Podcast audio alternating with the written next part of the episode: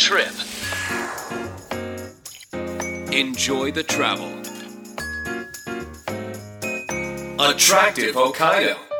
こんにちは増田香織です私たちが住む広い北海道北海道で生まれ育った人でもまだまだ行ったことがない場所もたくさんあるのではないでしょうか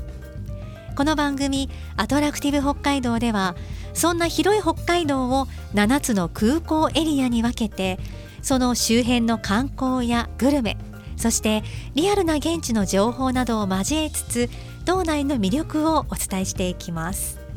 今週は旭川空港周辺エリアのご紹介です。その中でも美瑛町こちらを詳しくご紹介していくんですけど美瑛町といえばまず思い浮かべるのはあなただったら何でしょうか？景色という方もいれば私はアスパラガスなんです。単一農協としての出荷量が道内1位の産地という美瑛町。4月中旬あたりからはハウスものですね。で5月上旬からは露地アスパラが出回るという春の味覚の代表でもあると思うんです。美瑛町アスパラといえば私は以前行ったレストランアスペルジュというところがあるんですけどここで食べたアスパラがもう今までで食べたアスパラで一番美味しかったんじゃないかっていうぐらい私の記憶に残っているのでもうアスパラといえば美瑛のあのレストランってなってるんですよね。なんであんなに美味しいんでしょうか？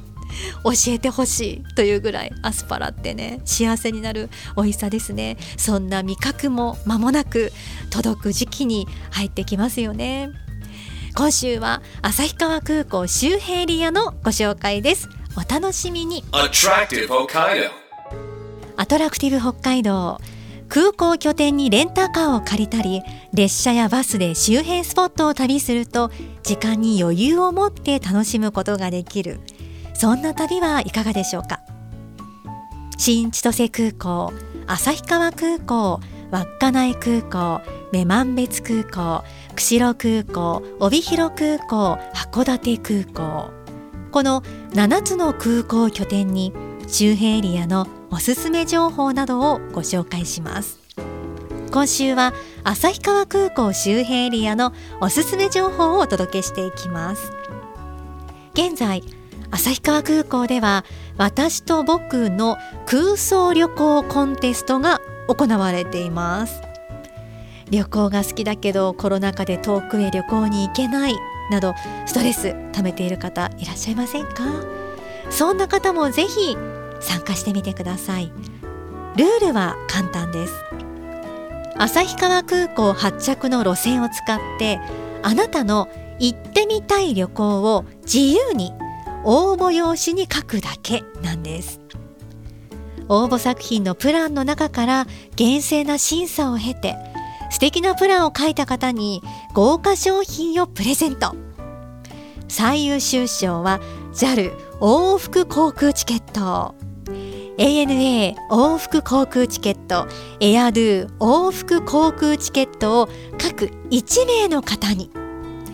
嬉しいですよね。そして優秀賞は JAL、ANA、エアドゥ各航空会社のノベルティが5名様ずつにプレゼントされます。あなたは旭川空港からどんな旅に行きたいですか？応募締め切りは3月21日月曜日までです。応募用紙は旭川空港のホームページから印刷することができます。その応募用紙には今年の夏の旭川発着の航空機時刻表が記載してあります。そのダイヤを参考にして空想の旅をしてみてはいかがでしょうか？私も見てみたところこの旭川空港発着の路線なんですけど東京大阪名古屋があるんですよね。今だったらどこに行きたいかなってそれぞれ私も迷いながらうーんと思って名古屋かななんて思ったりもしてるんですけどやっぱりグルメを楽しみたいなっていう気持ちが大きく出てくるのがこう私なんですけどね。詳しい情報は旭川空港のホームページをご覧ください。そんな旭川空港からおよそ20分ほどで行けるのが美瑛町。道内のみならず道外の方にも人気の観光ですよね。では地元の方に美瑛町の魅力について伺っていきます。FM のスウェーブアトラクティブ北海道増田香織がお送りしています。ここからは岡の町美瑛 DMO の桜間祐樹さんに美瑛町の魅力について伺っていきます。桜間さんよろしくお願いします。よろしくお願いいたします。桜間さんは地元美瑛町のご出身でいらっしゃるということですもんね、はい、えそうですね。はい。あの桜間さんが所属しているまずこの岡の町美瑛 DMO どういった組織なのかちょっと簡単に教えていただけますか？はい。そうですね。あの簡単に言うとですね、はい、あの我々のミッションといたしましてあの次世代に来た時より美しいあの美瑛を引き継ぐためにということであのいろいろなことをしている組織なんですよね。えなんで、その中でですね、えー、例えばあの美瑛町人口の100倍の100万人ぐらい年間訪れたりしてあの、オーバーツーリズムとか言われる現象が2019年とか起きてたんですけどそういったことをですね解消というか解決するための方策をいろんなあの多様なですね事業者と一緒に協力しながら行ったりとかあとは我々あの商品ですね体験商品っていうものをあの造成して提供してましてその中では例えば普段は歩けない畑の中ですね、本当の農家さんの畑の中を歩いていただいて、あのお客さんに実際本当に見えている風景はこうやってあの実際の農家さんがあの手手仕事で作ったあの農業景観なんだよっていうのを分かってもらって今後ですね美瑛にあの来る時には本当美瑛を大切に今後10年20年ごとですね美瑛を大切にあの使っていっていただくというか守っていってもらえるみたいなそういうことを町民の人もそうですし町外の人も観光客の人も含めて美瑛を大切にしていこうと、えー、そういうことをあの行っている組織ですね。はい、そうなんですね。こう、観光のマネジメントを行っている組織、ということになるんですもんね。はい。えそんな美瑛と言いますと、はい、季節によってさまざまな美しい光景を見ることができますけども、はいえ今時期っていうのはまだ雪に覆われた冬の景色を楽しむことができるんでしょうか？はいそうですね。今も十分に冬の景色を楽しんでいただけます。今年はですね美瑛を含めた近隣エリアですね。少しあの例年に比べると去年とかに比べると降雪量は少ないんですけどもまだまだ美瑛の美しい冬の景色を楽しんでいただけます。でちょうど今ぐらいの時期になるとですね今の時期ぐらいにあの美瑛に来ると黒いくるくる模様なんかがね見られるんです、でこれって何か分かりますか？黒いくるくる模様ですか？はい、あの畑とかになんですけど。畑に？ええ。ー、え。何ですか？ミステリーサークル的なやつですか？そうですね、えー、ちょっとねアート的な感じでもあるんですけど、ね、え。ー、え。ー、まあこれはねあの UFO のアートではないんです。違うんですね。えー、違うんです。これはあの農家さんがですねあの雪解けを早めるためにスノーモービルを使ってあの融雪剤を散布してできた跡なんです。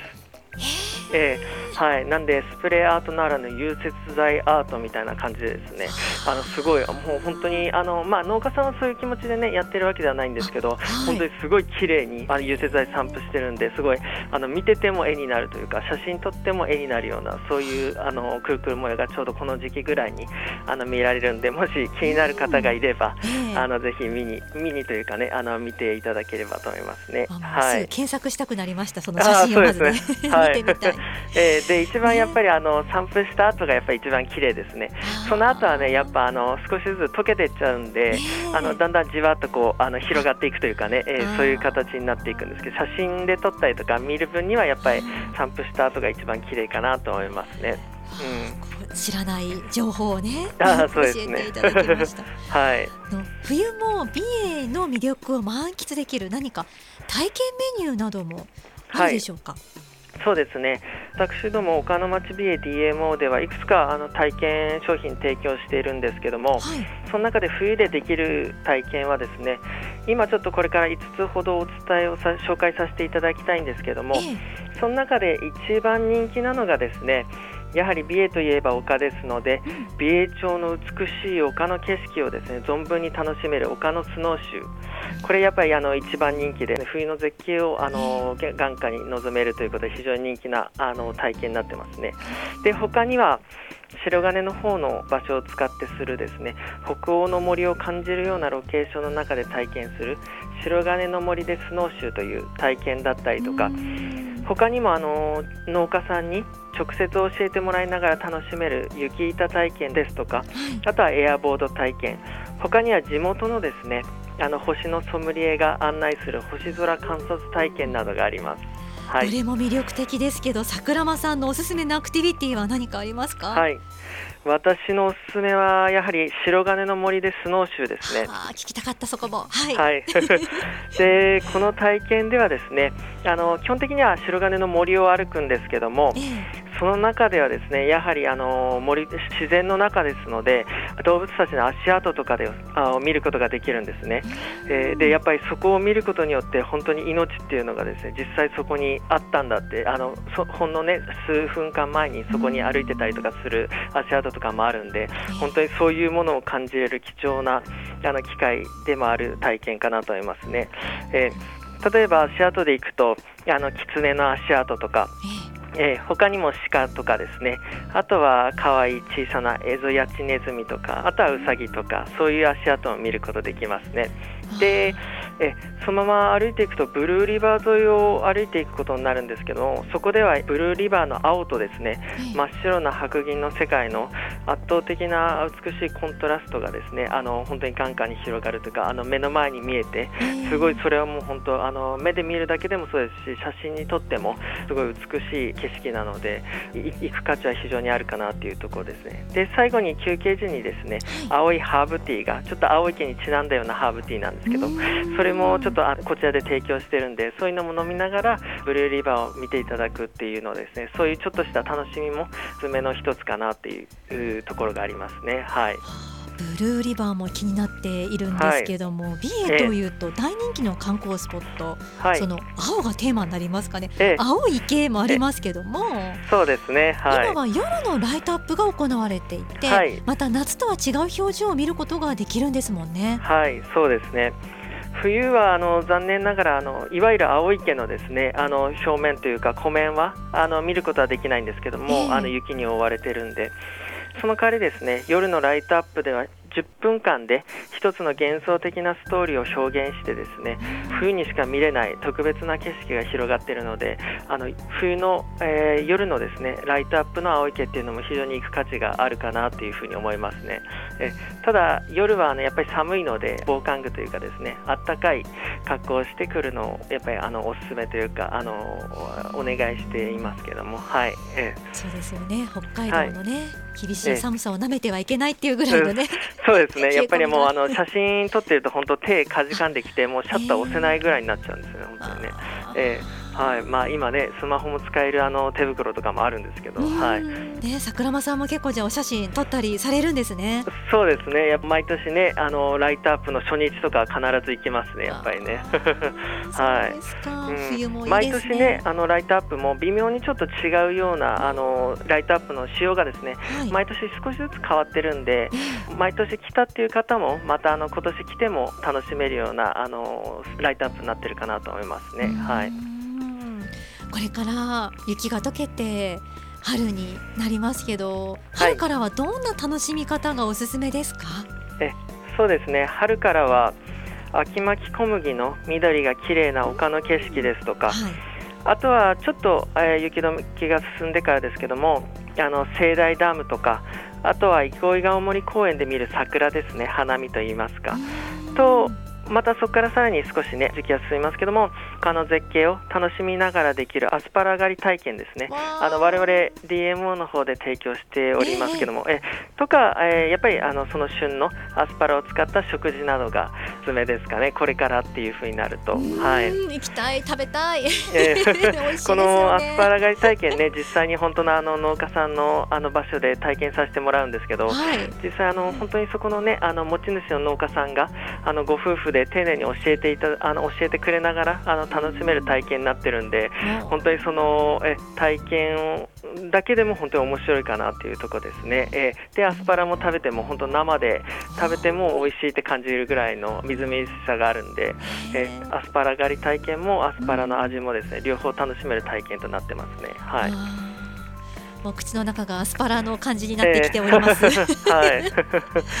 はい、そして美瑛に来たらここは絶対に行った方がいいというおすすめ何か桜間さんありますか？はい。そうですね。私のおすすめは新栄の丘展望公園ですね。で理由としてはですね。はいこの場所はやっぱりあの1年を通してずっと素晴らしい景色があの目の前に広がっているっていうことがあります。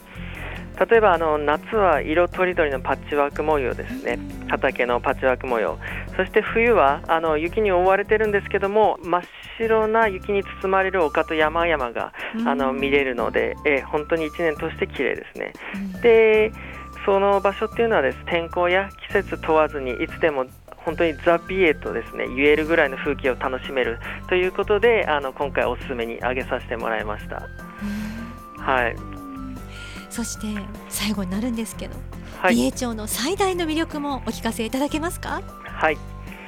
美瑛町の最大の魅力は自然と人の営みが織りなす美しい丘の農業景観ですね。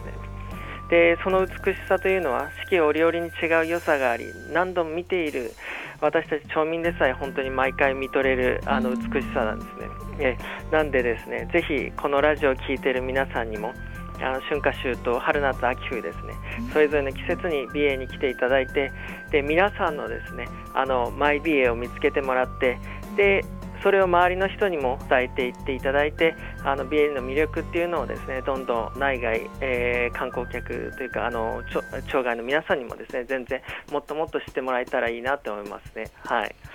1年を通してのさまざまな地元の魅力美瑛町の魅力をたっぷりとご紹介していただきました、はい、この時間は岡の町美瑛 DMO の桜間祐樹さんにお話を伺いました、はい、どうもありがとうございました、はい、こちらこそありがとうございました。Attractive Hokkaido.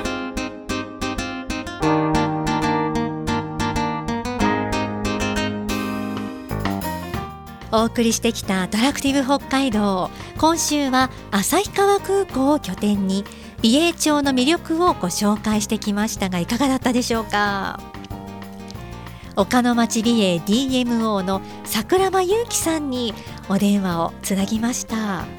桜間さんはあの一旦地元を離れて、まあ、海外に数年間いろんな国をねこう移動されてそしてまた美瑛町に戻ってこられて。で感じることっていうのはやはりその美瑛の農業景観の魅力というのもすごく感じるとおっしゃってました。本当に美瑛ってあのパッチワークとか景色が独特でカラフルで。しかもやっぱ夏の印象が強かったんですけど冬っていうのも美瑛町さまざまな楽しみ方があるんだなということを桜間さんのお話で感じることができました。今回お話のあったいろんなアクティビティありましたけどもあの白金の森のスノーシューこちらに関しては雪が溶けるまでずっとね行っているということで溶けたら溶けたでまた今度はその森の中の散策っていうのを一年中通して楽しむことができるとおっしゃってましたので。いいですね。本当にこの私ねブルーリバーちょっと見たことないのでこれも気になるなーなんて思っています。星のソムリエさんのお話も聞いてみたいですしね。本当魅力いっぱいの美瑛町今週はご紹介してきました。あなたも行きたくなったんじゃないでしょうか。さあ来週は稚内空港エリアの魅力をご紹介していきます。ここまでのお相手は増田香織でした。また来週。